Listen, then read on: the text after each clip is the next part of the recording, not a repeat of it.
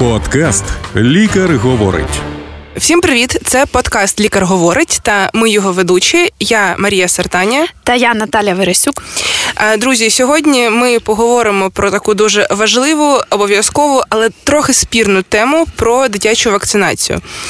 Зізнавайтеся в коментарях, чи у всіх вас є обов'язкові щеплення і чи робите ви їх своїм дітям? Бо зараз ми з'ясуємо усі ці спірні питання щодо дитячої вакцинації разом із лікарем-педіатром Михайлом Соколовським. Михайло, вітаю! І одразу перше ж питання. Вітаю.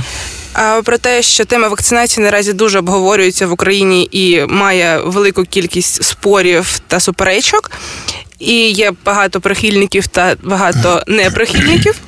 Скажіть, будь ласка, як ви саме особисто ставитесь до вакцинації? Поділіться своїм поглядом. І чи вакциновані ваші діти та внуки? Так, це важливо. Так, внуків ще немає.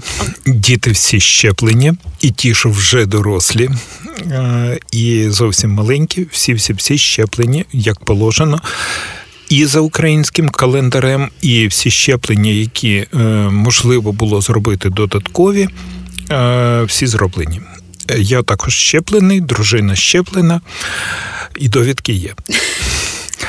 Якщо говорити взагалі про вакцинацію, я вважаю, що в е, медицині сталося декілька проривів, які дозволили людству вижити. І дозволили людству розвиватися на більш якісному рівні, бо це здоров'я, ну скажімо, наша працездатність це щеплення і це антибіотики.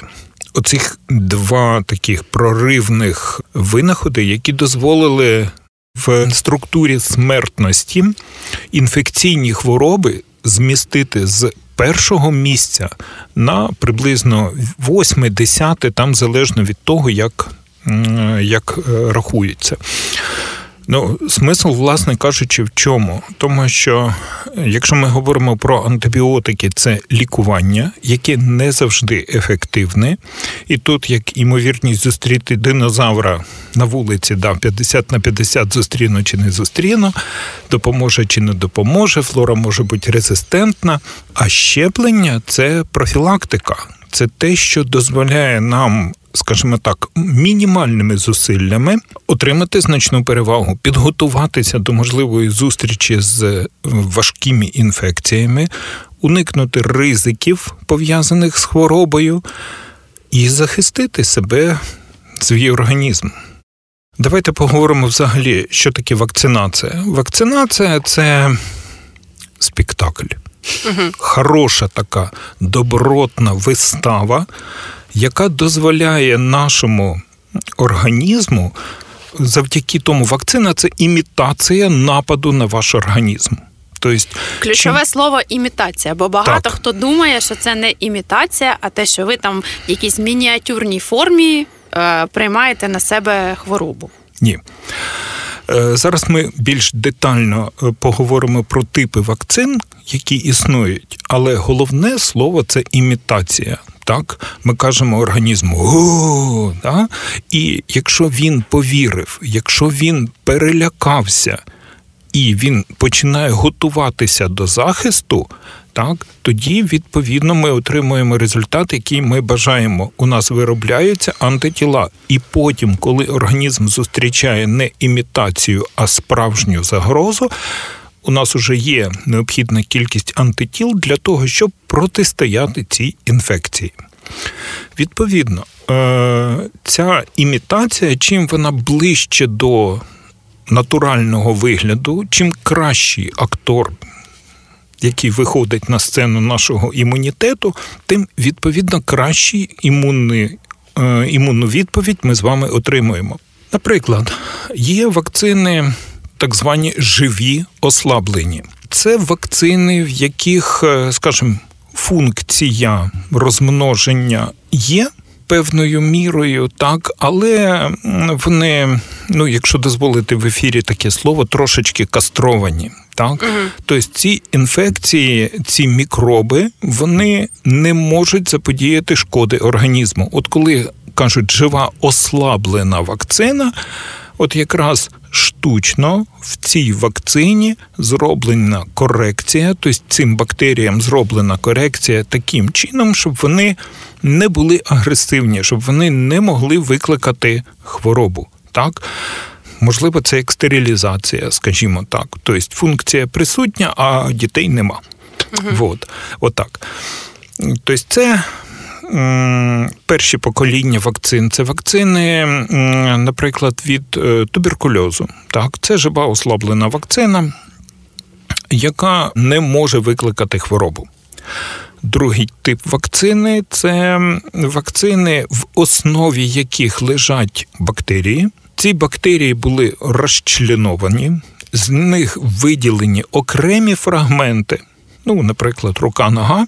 Так, завдяки цьому фрагменту наш організм розпізнає, що це саме ця бактерія, і на підставі роботи наших е, внутрішніх сил безпеки, які розпізнають цю інфекцію, відповідно, ми можемо виробити специфічні антитіла, захисні білки, які будуть в разі нападу блокувати ці бактерії. Тобто, і в першому випадку живими ослабленими, і з вакцинами, яких е, вже, скажімо, немає живих мікробів, в принципі, вони не можуть викликати хворобу. Сучасні вакцини взагалі не містять бактерій не живих, не мертвих. Тобто це імітація так званих там поверхневих антигенів або імітація якихось фрагментів вірусів, наприклад, як з ковід-вакциною.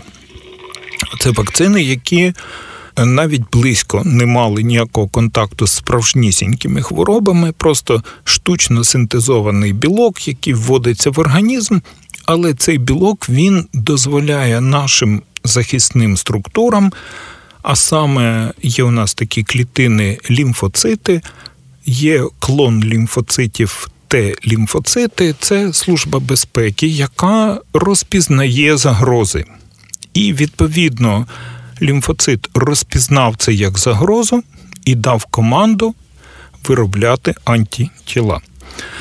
І це антитіло, воно як ключ до замка, специфічно підходить тільки під цей е, вид бактерій. Відповідно, ну або вірусів. І відповідно у нас ці антитіла вони потім зберігаються все життя. Ну, в залежності від типу вакцин. Є вакцини, які, на жаль, треба робити ревакцинацію, є вакцини, які забезпечують захист на все життя. Проте це дозволяє. В випадку, коли ми контактуємо з бактеріями чи вірусами, агресивними вірусами, дозволяє нам уникнути захворювання. Чи можуть ці білки викликати хворобу? Ні, не можуть. Чи можуть е, вони викликати алергічні реакції? Алергічна реакція це помилка імунітету. Може бути, так? Але так само у нас може бути алергія на цитрусові, чи на батат, чи на гуаяву, чи ще на якусь екзотику, так? Але ж у нас, е, наприклад, молоді мами дуже добре ну, вважають таким мейнстрімом, так, годувати дітей не картоплею, а бататом. так, Бо батат це круто. так. З авокадо обов'язково. Так, да, так. І пити не сік з м'якотю, а смузі. Але ж ми говоримо з вами про те, що е, нетиповий, наприклад, продукт для наших широт він може викликати у нас неправильну реакцію, алергічну реакцію. Так, то чомусь батат нікого не лякає, а вакцина лякає всіх. Так звідки ж у нас пішло все це антищеплювальна така кампанія? Як показують дослідження інтернету, першоджерела цього лежать, як не дивно, за перебріком в Московії, адже саме там з'явився перший сайт Привівка Мнєт, так? І пані Чернявська. Е, Чи Чернівська. Ой, я з вашого дозволу не буду це повторювати як слово ругательне.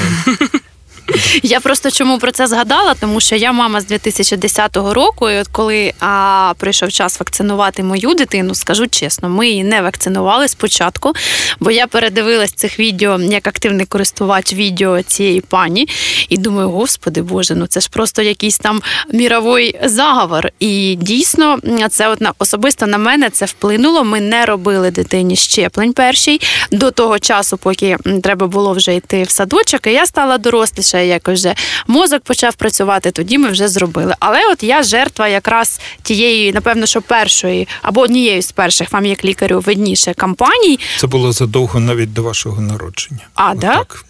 А мені просто здавалося, що у нашому дитинстві вибору то й не було. Всіх щеплювали і все. Нікого й не питали. Е, Ну, не зовсім так. Коли я прийшов на роботу лікарем в 89-му році, вже тоді починалися е, такі перші, перші, перші антищеплювальні компанії, але це було на рівні, знаєте, як. Вправді нет известия, в известиях нет правди. Да? Тоді ще за совєтських часів е, люди нічому не вірили. Офіційному, відповідно, тоді ще в Україні е, не було якісних європейських вакцин, так як зараз. І відповідно були люди, які відмовлялися, купували собі довідки і так далі. Тобто, Ну, це... було можливо ще в радянській Україні, так? так, Нічого да, собі. Так, да. Але ну не було тоді такого, скажімо, мейнстріму в е, суспільстві. Це були окремі випадки. Це були от люди просто от. Там незрозуміло з якихось причин, так бо такого розголосу ні в засобах масової інформації не було. Було так все на рівні, там люди десь на кухні шепталися, хтось ніби щось десь чув, хтось комусь щось сказав. Так, і от я там робити не буду. А чому не буду? Ну я не читав, не бачив, не знаю. Але у нас там знайома робить в міністерстві, вона там на дверях сидить, людей запускає, так, і вона сказала, що це ж там робити не буде. Так, і ми оце повторювали. Потім, е, десь на початку 90-х, коли почав розвиватися інтернет, е, коли більш стали, стали вільні засоби масової інформації, і відповідно. е, Ця, скажімо, тенденція вона була е, такого більш широкого розвитку. Чому? Бо ну, будемо відверті, це маркетинг. Так? Тобто, ну, наприклад, є там хтось, хто в інтернет-ресурсах пише про смерть диктатора Путіна. Так? І таким чином, оскільки цю, це, цю подію чекають всі, так, відповідно, на його сторінку будуть всі заходити і читати, а що ж там з цього приводу. Так? І так як тема щеплень вона набула своєї популярності, а ще, на жаль, лікарі почали підтримувати цю тему. Чому? Бо коли всі кажуть, роби щеплення, так, а ви приходите до, до якогось там Василь Івановича, так, який каже, я тобі по секрету скажу, що не треба робити. Нас змушують це казати, що ми ви повинні зробити, але я вам по секрету, от як доктор, так, раджу не робити. І мами такі вау. Вау, який класний доктор, так? Так, і потім вони будуть всім радити звертатися саме до цього доктора, бо він же ж вас врятував. Від заговору фармацевтичних компаній. Та, до речі, sorry, я ніколи не могла зрозуміти, чому є якісь лікарі, які виступають проти е, вакцини і кажуть, типу, не роби, бо це типу погано. Бо в мене таких лікарів знайомих реально дуже багато. Я така, типу, ти реально доктор? Ти чого? Розумієте, питання в чому, так? Е, Чому це на жаль, на жаль, серед лікарів немає професіоналів е, в такої кількості, як ви думаєте. Ну, це не тому, що я роблю собі рекламу, так, але от приклад такий: якщо ви робили щеплення, вам напевно в кабінеті щеплень е, і лікар, і медсестра казали там три дні не купатися, на вулицю не виходить. Раніше так. Так, да. А знаєте, чому три дні? Да? Сакральна цифра. Так? Поясню. В 70-ті роки існувало дві методики проведення туберкулінодіагностики: методика Пірке і методика Манту. Туберкулін діагностична речовина по методиці Манту вводиться внутрішкірно, а по методиці Пірке, бо тоді не вистачало інсулінових шприців, робилась насічка з карифікатором, капався на шкіру туберкулін, і щоб він не змивався, вам казали три дні не купатись. Так.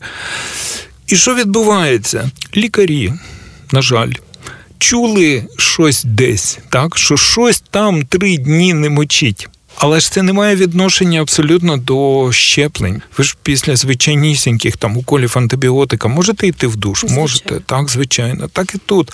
Якщо вам лікар каже, що після щеплення три дні не купатись, так він просто або ну не хоче бути в темі, і він не вважає свій, скажімо, свою необізнаність якоюсь вадою. Так, от вони повторюють дурниці. От ті лікарі, про яких ви казали, відповідно більшості. Вони не задумуються над тим, що вони повторюють дурниці. Що людина, яка розуміється, чому так, в очах таких людей це просто дуже смішно.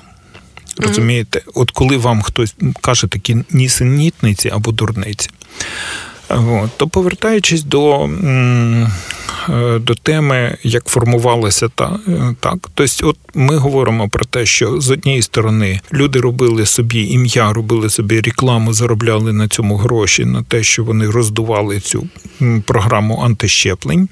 Також деякі лікарі е, на початках починали розповідати про те, що не робити щеплення, казали це там по секрету, тільки для того, щоб собі зробити якийсь рейтинг. Інші лікарі, які на них дивилися і думали, ага, а що ж він таке робить там? Лікує так само, як і ми, так, ага, і ми тут.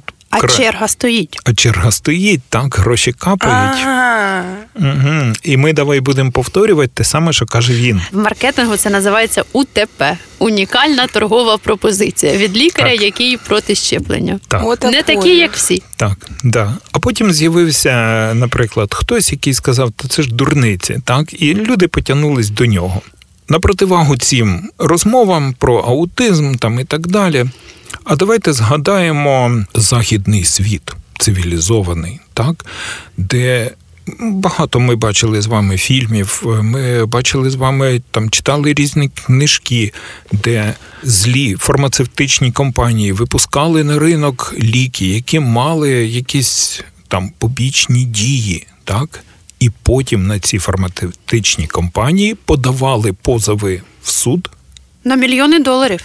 На сотні мільйонів. Та уявіть собі, якби хтось зміг доказати, що вакцини впливають на організм і викликають неважливо, що аутізм, там алергію чи ще щось, так, то фармацевтичні компанії виплачували б мільярдні компенсації всім, хто тільки подав би на них до суду. Так? Але тисячі юристів в усіх цивілізованих країнах разом з різними дослідниками намагаються довести, що вакцини це зло. Для чого? Щоб спробувати оці багатомільйонні іски. І нічого не знаходять. Не знаходять не тому, що погано шукають, а не знаходять, тому що немає. Мені взагалі здається, що якщо б це був, е, як то кажуть, заговор фармацевтичних компаній, то їм же ж вигідно розробити ліки від хвороби і всіх масово лікувати, бо це ж якби Так. постійна історія, ніж там два рази в житті, чи скільки, чи там чотири, да, як АКДС е, щепився собі і потім гуляй кожні 10 років. Ну Так, на початку ХХ століття фірма Bayer із Леверкузена розробляла два анальгетика, так, які конкурували між собою аспірин і героїн. Близькі формули, так, це мені один фармацевт розповідав. Так. І виявилось так, що анальгін, аспірин, буквально там на пару пфенігів робити дешевше, ніж героїн. Оце був би поворот. Так, да. так. Уже потім виявилось, що героїн не зовсім добре, так? Ні, ну Але героїном вже ж лікували довгий час дуже. Питання в іншому. Е, Чи лікували? Тобто, так. Вот. Питання в іншому, так. Тобто, коли ми робимо якийсь вибір, так, то інколи собівартість має значення. Повертаючись до вакцинації, наприклад, всі кажуть, ну от там, якщо людина захворіла на дифтерію, не будемо робити щеплення, бо є протидифтерійна сироватка, яку вводять в організм, і людина одужує. Так от що таке сироватка? Це білок, це чужеродний білок для нас, який практично у 100% випадків викликає алергічну реакцію. І приблизно 80% це алергічна реакція дуже важка. Людина помирала від анафілактичного шоку швидше, ніж від дифтерії. Відповідно, ті, хто казав, що давайте не будемо робити щеплення, давайте е, всім підряд, давайте зекономимо. Ми будемо в кожному медпункті. У нас буде протидифтерійна сиворотка. В випадку, коли там є підозра на дифтерію, будемо вводити сиворотку. Але потім виявилось, що у нас хворих помирає більше від сиворотки, ніж від самої дифтерії. І від цієї ідеї відмовилися. Тобто введення будь-яких е, захисних сивороток має дуже великий відсоток анафілактичних е, шоків, важких алергічних реакцій, які потім для нас закінчуються дуже сумно. До речі, ви згадали АКДП. А Це саме та вакцина, навколо якої ходить більше всього чуток, міфів, і її батьки бояться більше всього. Ну Так. особисто, що чула я, це там вона може викликати аутизм. Після неї моя дитина перестала там говорити. Ну або якщо це маленька дитина, то пропав лепіт. Скажіть, будь ласка, чому саме навколо цієї вакцини такі великі суперечки? Бо в цій вакцині є за що прив'язатися. Ну, прив'язатися антипрививочникам.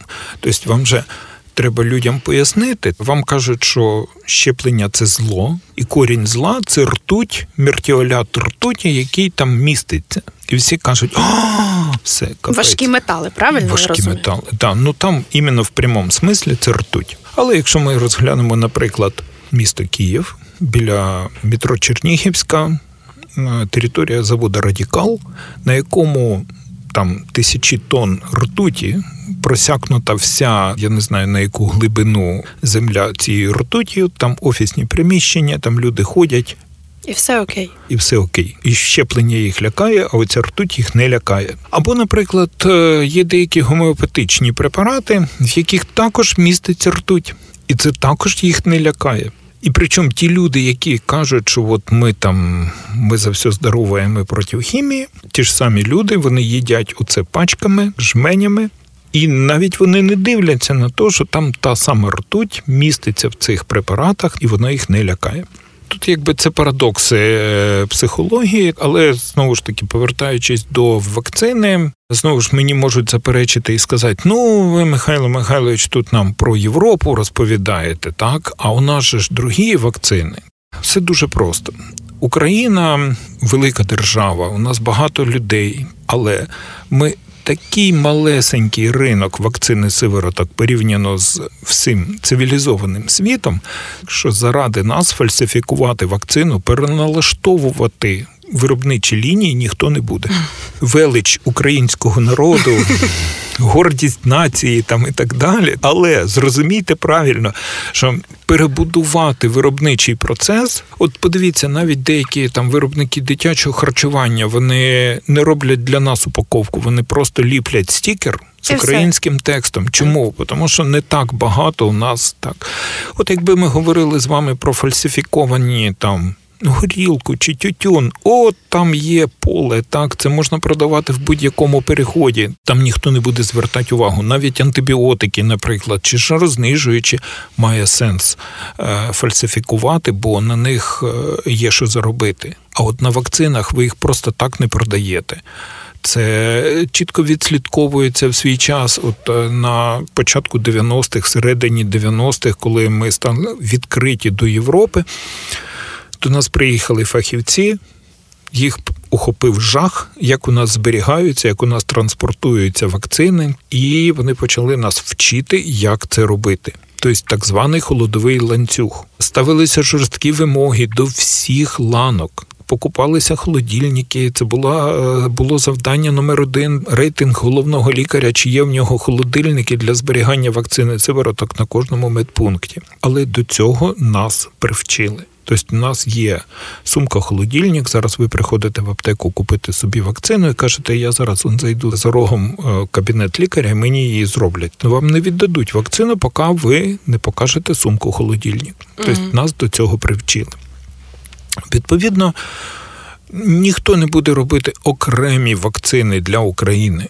Ніхто не буде їх фальсифікувати, бо в цьому немає ні малейшого сенсу, бо ви витратите набагато більше грошей на фальсифікацію, ніж ви на цих вакцинах зможете заробити. Тому, якщо ми говоримо про вакцини, які до нас поступають в Україну, головне, щоб ця вакцина була завезена офіційно, бо інколи Ну, у нас, на жаль, бувають перебої з вакцинами. Інколи шукаєш там на сайті, допустимо, там вакцина від грипу, наприклад. Так, і десь з'являється якась там клініка, яка каже: ми от вам привеземо. І якщо цієї вакцини немає в мережевих аптеках, в крупних мережах, значить цю вакцину привезли контрабасом. А скажіть відразу, які документи просити там у лікаря або у клініки, де ви вирішили робити щеплення, щоб бути впевненими, що це е, офіційно завезена вакцина? Не треба перевіряти документи, в цьому немає сенсу. Е, Якщо фальсифікатори хочуть вам щось підсунути, вони вам і це надрукують. Тобто, це має бути довіра до клініки, де ви робите щеплення? Дуже просто. Ви відкриваєте будь-який сайт з пошуку ліків, забиваєте необхідну вам назву вакцини. Якщо ця вакцина є в продажу в усіх аптеках або в половині. Все окей, значить, це офіційно завезено. Якщо виробник е, виділяє для України там 100 тисяч доз, то там 90 тисяч підуть там в аптеки, в мережі, там в МОЗ. І навіть найвідоміші які-небудь клініки, для них ця вакцина получиться золота, якщо їм треба буде завести її окремо. Да, це Тобто логічно. сертифікація, зважаючи на рівень корупції, бюрократії і так далі, тобто кожна партія сертифікується. Чим більша партія, тим менше навантаження кожного окремого хабаря на стоїмость кожної окремої вакцини. Таким чином. Якщо ця вакцина завезена офіційно, то е, наприклад, імпортер там є у нас фармацевтичні компанії, які імпортують е, вакцини. Наприклад, от я нещодавно собі там три тижні назад робив щеплення від сезонного грипу. На жаль, вакцин було дуже дуже мало. Це так мені можна сказати, по знайомству там забронювали на сім'ю вакцини. Вона з'явилась на короткий час. Було декілька тисяч доз, е, які завезли імпортери. Це те, що виділили для України. І відповідно ця вакцина була досить швидко реалізована. Все. Головне для споживача, якщо вакцина є, є, наприклад, в усіх аптеках, в усіх клініках і пропонують вам зробити будь, будь-де, значить це офіційно завезена вакцина. А в мене є ще одне питання. Ну, в державних клініках на сьогоднішній день а, у більшості такі це індійські вакцини, які пропонують нашим малятам. А скажіть, чи це міф чи ні? Що є різниця між індійською вакциною та вакциною там якогось європейського виробника, ну або американського виробника? Ну, у нас люди знову ж таки своїм великодержавним шовінізмом. Вони ж вважають, що в Індії там корови ледь не ходять по цехам фармацевтичних компаній. Я перепрошую, так, але нам до Індії ще ого. Ні, ну але ж Так. ви погодьте, що такий, Ні, так, ні, такий, ну, ні. такий міф він є. Ні, міф є, правди в ньому немає. Питання в чому? Е, В свій час, коли Індія була колонією Британії, в Індію вивозили все шкідливе виробництво, хімію, фармацевтику. І відповідно там та ж сама металургія, цей ArcelorMittal, тобто його вивезли туди тільки для того, щоб там, скажімо, ну, створили цю компанію в свій час, е, для того, щоб не забруднювати в метрополії повітря, щоб не було там ніяких е, ризиків пов'язаних з аваріями на хімічних підприємствах. Але це дало можливість е, створити дуже потужну фармацевтичну галузь. Якщо ми говоримо з вами, наприклад, про Є компанії, які розробляють вакцини, Pfizer, наприклад, вони вкладають мільярди доларів в розробку вакцини. Потім 10 років іде термін патентного захисту.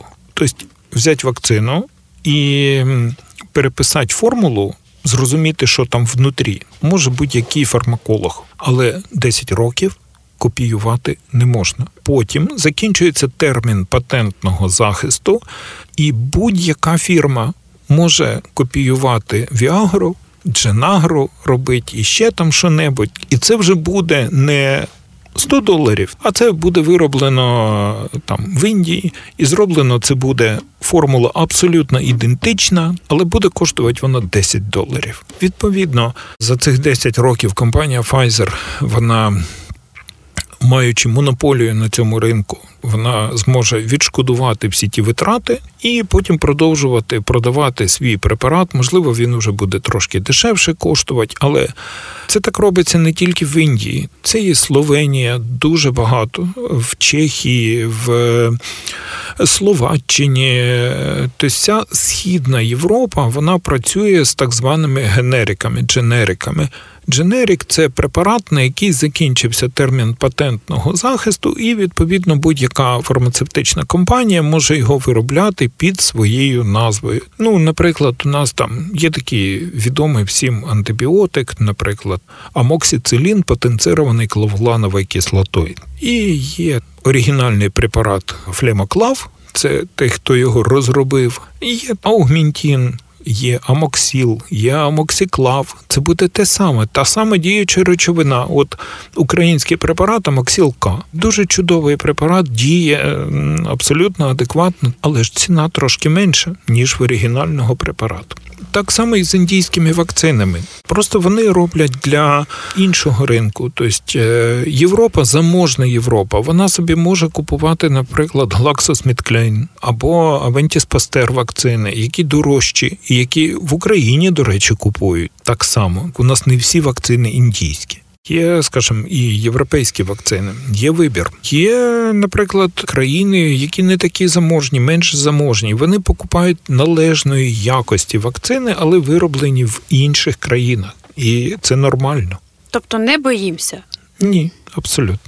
Добре, а скажіть, будь ласка, от якщо вже е, батьки вирішили вакцинувати свою дитинку, чи є там якісь правила, як її підготувати до вакцинації? Особливо, якщо це вперше, і вони ще не знають, і вони переживають. Так, Давайте так. їм розкажемо.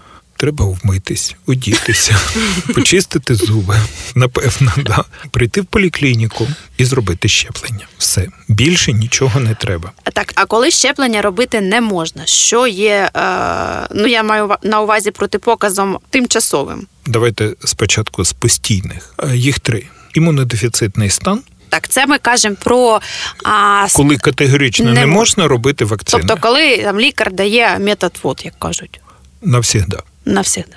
Так, це імунодефіцитний стан, надбаний або вроджений, це онкологічні хвороби в термінальній стадії і хвороби серця в стадії декомпенсації.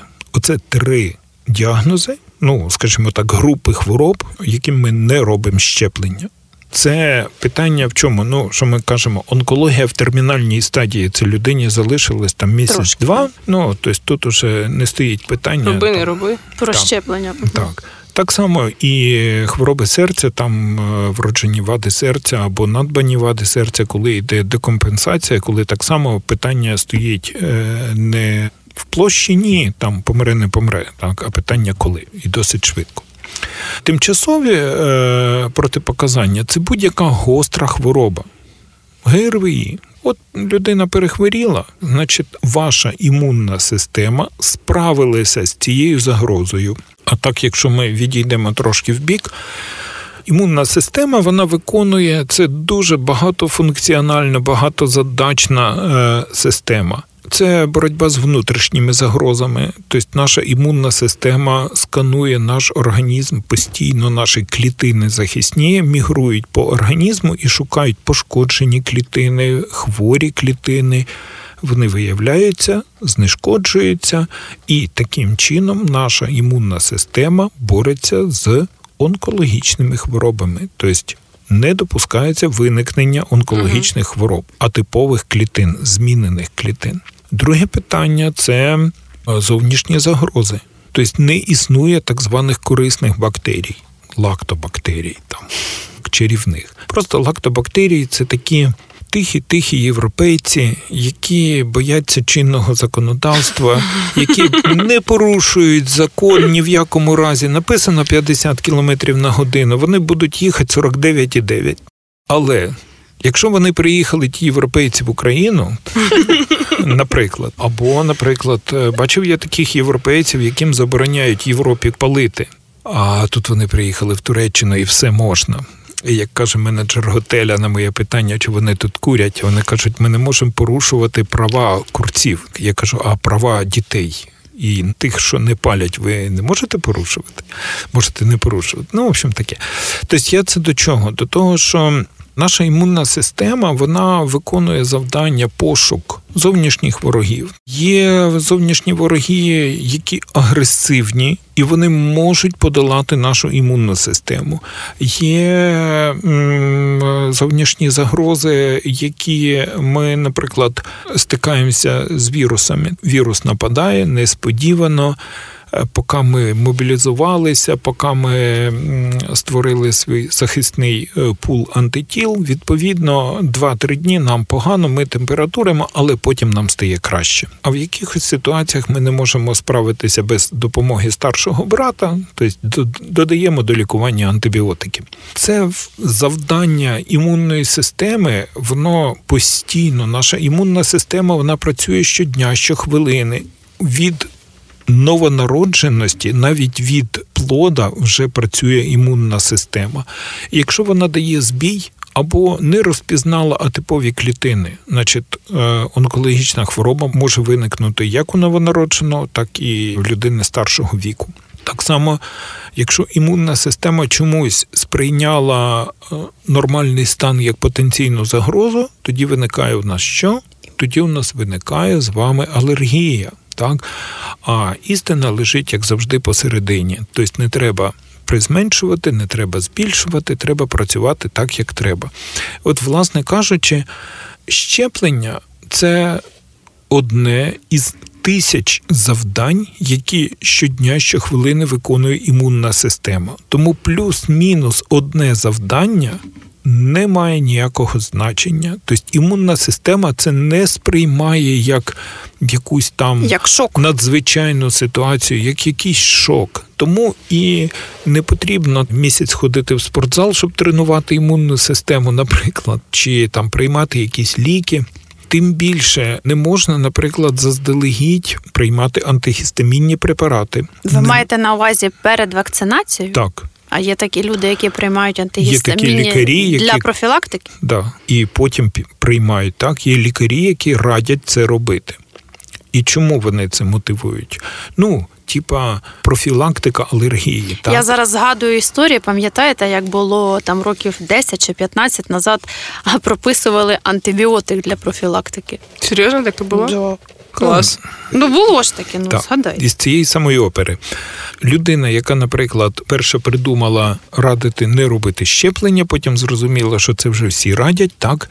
Угу. Давайте я придумаю щось нове. Я вам по секрету скажу: ладно, ідемо робити щеплення, але будемо приймати антибіотик. І знову до нього черга. Так, ну, і знову ми створили ну, конкурентну це, перевагу. Це маркетинг. Так? Це по суті просто реклама. Так. А потім ця людина каже: Ой, це ж у вас може бути алергія. Ну от пийте фіністіл там чи ще що-небудь таке. І якщо, наприклад, з антибіотиком це, скажімо, ніяк не впливає на вашу ситуацію, то, от, наприклад, антигістамін не може негативно вплинути. Чому? Наприклад, ми говорили, що вакцина може викликати алергічну реакцію. Але якщо ви приймали антигістамінний препарат так, до алергії, до того ви її не побачили, не зареєстрували. Тобто питання в чому? Антигістамінні препарати вони не лікують алергію, вони тільки приховують ознаки. Тобто принцип дійства протиалергічного антигістамінного препарату. От є у вас, ну, наприклад, в ноутбуці декілька USB розйомів. І антигістамінний препарат, принцип дії такий, він займає всі ці розйоми, він блокує гістаміночувствительні рецептори на клітках. І таким чином біологічні активні речовини, гістамін, який виробляється під час алергічної реакції, він не може викликати е, реакцію клітин, бо йому нема куди приєднатися. Всі USB зайняті. Але як тільки закінчується дія антигістамінного препарату, розблокувалися гістамін-чувствительні рецептори, відповідно, ми побачимо алергію во всій красі. То чому не можна приймати? Наприклад, деякі кажуть, ми там п'ємо антибіотики і для профілактики п'ємо антигістамінне.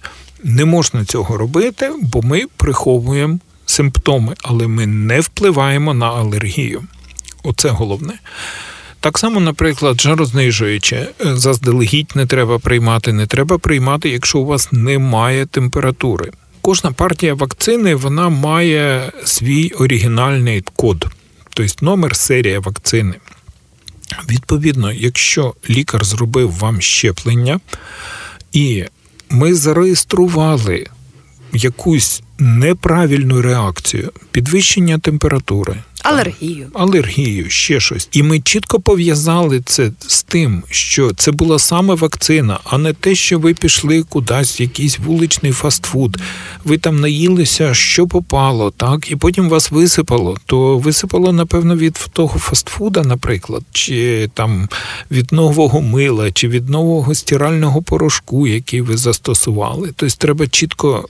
Розуміти. Від, розуміти, чи це було дійсно з цим пов'язано. Але якщо це дійсно дія вакцини, тоді ми говоримо, ми повідомляємо виробника, що вакцина цієї серії викликала, наприклад, у трьох пацієнтів висипання, або там у 10 пацієнтів було підвищення температури тіла. І це допомагає йому в дослідженнях, щоб вдосконалити свої формули. Я правильно розумію? Як, як мінімум, вакцина цієї серії одразу вилучається з реалізації до з'ясування причин. Що було? Наприклад, порушувався е, холодовий ланцюг, неправильно зберігалась вакцина. Може бути, так. Можливо, в цій вакцині були порушені там якісь виробничі е, моменти, і відповідно до з'ясування вакцина цієї серії буде вилучена, і поки е, не з'ясують, що ж там сталося. Застосовувати її не будуть. Можливо, це був просто випадковий збіг. От до нас прийшло сьогодні 10 алергіків, всі зробили собі щеплення, і у всіх було там короткочасне якісь висипання, не пов'язані ні з чим, окрім цієї вакцини. А взагалі у вашій практиці які е, ускладнення від вакцини зустрічались найчастіше? В моїй практиці з 89-го року до нині жодного. Нічого собі. Ну так от. А взагалі, які стани дитини після вакцинації є нормою? Наприклад, підвищення температури тіла. Ми на початку з вами говорили, що вакцина імітація нападу. І коли ваш організм повірив, що це напад, підвищення температури тіла це як прояв того, що ваш організм повірив, перелякався, він мобілізується, так і відповідно активна імунна реакція вона буде супроводжуватися підвищенням температури тіла. То це непогано, це навпаки добре. Бо ваш організм він настільки добре повірив, що це напад, він виробить достатню кількість антитіл, щоб ваш захист був надійний і тривалий. А які стани дитини є небезпечними, коли ну після вакцинації я маю на увазі, коли батькам треба а, звертатися до лікаря просто немедленно? Ну, перше, що може бути, от підвищення температури тіла. І тут просто ми говоримо про те, що що відбувається, чи це дійсно пов'язано з е, введенням вакцини, чи можливо люди прийшли до поліклініки е, в день здорової дитини, але ж ви знаєте, що обов'язково комусь дуже було треба прийти з кашлями соплями mm. і сидіти з вами в одній черзі, так, і ви прийшли додому, і у вас температура піднялась не від того, що ви зробили щеплення, а від того, що на вас там хтось е, чихав і кашляв в тій черзі. І таке теж може бути. Але в будь-якому випадку, якщо ми говоримо, що у вас є лікар, якому ви довіряєте, до якого ви звертаєтесь, і ви сьогодні зробили щеплення, а на завтра у вас, наприклад, місцева реакція у вигляді там незначного почервоніння, то не треба за порадами деяких фахівців з домоводства прикладати туди капустяний лист. Тільки хотіла сказати. Серйозно? Капустяний ліст? Да. Після уколів раніше казали, а тепер переложіть, будь ласка, капусту. Угу. Тільки питання різниці рецептів: е, свіжу чи ошпарену. А, чисто хоча б. Свіжу чи цю мариновану. Оце, так, оце, до речі, цікава річ. Можемо створити нову конкурентну перевагу. Маринована капуста. Квашена. Квашена, точно, перепрошую. Так, квашена капуста для, для профілактики після ін'єкційних абсцесів. Шановні слухачі, якщо що, це жарт. Приймати так, всередину так. та зовні. Кап, капусту їжте з картоплею, не прикладайте. Захотілося капусти. Ну, головне питання в чому? Повернемося до лікаря, якому ви довіряєте. Тобто ви телефонуєте лікарю. Наприклад, навіть не треба бігти на прийом. Інколи достатньо просто сфотографувати місце ін'єкції, відправити там месенджером цю світлину, і лікар вам допоможе заспокоїти сеанс психопрофілактики. Розповість про те, що там може бути, і все, і це добре, і це правильно, і знову ж таки про те, що ваш організм реагує адекватно. Було б погано, якби нічого не було, напевно. Ну і бувають такі ситуації, коли, наприклад, зробили щеплення, ніби нічого не було, зробили все правильно, зробили хорошою вакциною. А потім людина хворіє, і таке теж може бути. Хворіє саме на хворобу, від якої вона робила щеплення, Так, правильно? Так. Угу. Ну, от, наприклад, є така дуже хороша вакцина е, від е, вітрянки. Є діти в моїй практиці, кому робили щеплення і які хворіли. Так, вони хворіли не важко, але вони хворіли. І тут виникає питання. А ваші Кажете, вакцини не працюють, да? Ага, да, ви нас лікарі обманули. Ну не зовсім так. Просто є люди, які дуже чутливі до цих е, вірусів, наприклад, чи бактерій. І якби ми йому не зробили щеплення, і він би зустрів живі агресивні бактерії або Було віруси, то це якраз і був би той Складний кандидат, випадок. Угу. угу, которому було б хуже всіх. Це Вот. цікаво. Е, Ну, от, наприклад, е, щеплення від кору. Є навіть таке наукове поняття мітігірована корь. Це корь. Поствакци... Поствакцинальна, так чи ні? У, у привітих. Ага. Корь у привітих. А. Тобто е, люди можуть хворіти на кор, якщо вони були щеплені, але вони переносять це відносно легко. Але якби вони не були щеплені, то там були б мінінгіти, пневмонії і важкі ускладнення, бо вони дуже чутливі до цього вірусу. Да, до речі, про кір я вставлю свої 5 копійок. Ми колись писали матеріал про дівчину, їй було 18 років. Пам'ятаєте, коли там в 15-му чи в 16-му році в Києві вже була кір, ну така Да. міні-епідемія, і вона захворіла, і вона потрапила в Олександрівську лікарню. А в неї були всі ускладнення, які тільки могли бути. Вона не вміла їсти. В неї був мінінгіт, я так розумію. Так і да, ми потім збирали кошти навіть на її реабілітацію. Так що хто там думає, що кір це типу грипу, то ні. Це може бути дуже страшно, тому що коли людина перестає вміти ковтати, ходити, їсти, не може пізнати своїх близьких, то це реально дуже страшна історія. Е, Ну, от інколи мене батьки питають, кажуть, ну там, от там все там, хто у нас вітрянкою не хворів. Ну, як за перебріком кажуть, хто не сидів, той не е, чоловік. Так, е, от, да. Так, е, дескать, ну що ж там той вітрянки? Приємна хвороба, чухаємо, ще хочеться. Але ж я їм кажу, що почекайте, бувають дні, коли в Києві там за день трапляються там 300 ДТП. Ну, стукнулися, там трошки там бампери пожмакали і, і нічого. Але ніхто з нас не хоче потрапити там в одну-дві ДТП, які закінчуються Летально, не дай Боже. таким крашем, що там не від машин, не від людей нічого не залишається. Так от і з вітрянкою ніхто наперед і будь-якою хворобою. З тим е, ваш приклад, який ви наводили з цією дівчиною.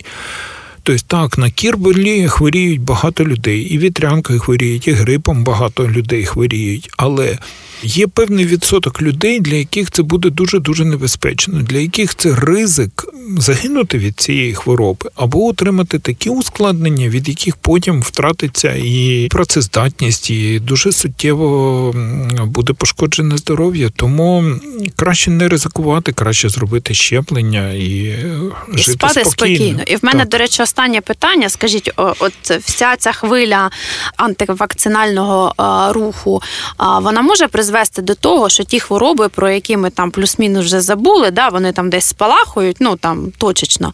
Чи може це призвести до нових глобальних епідемій? Так, може бути.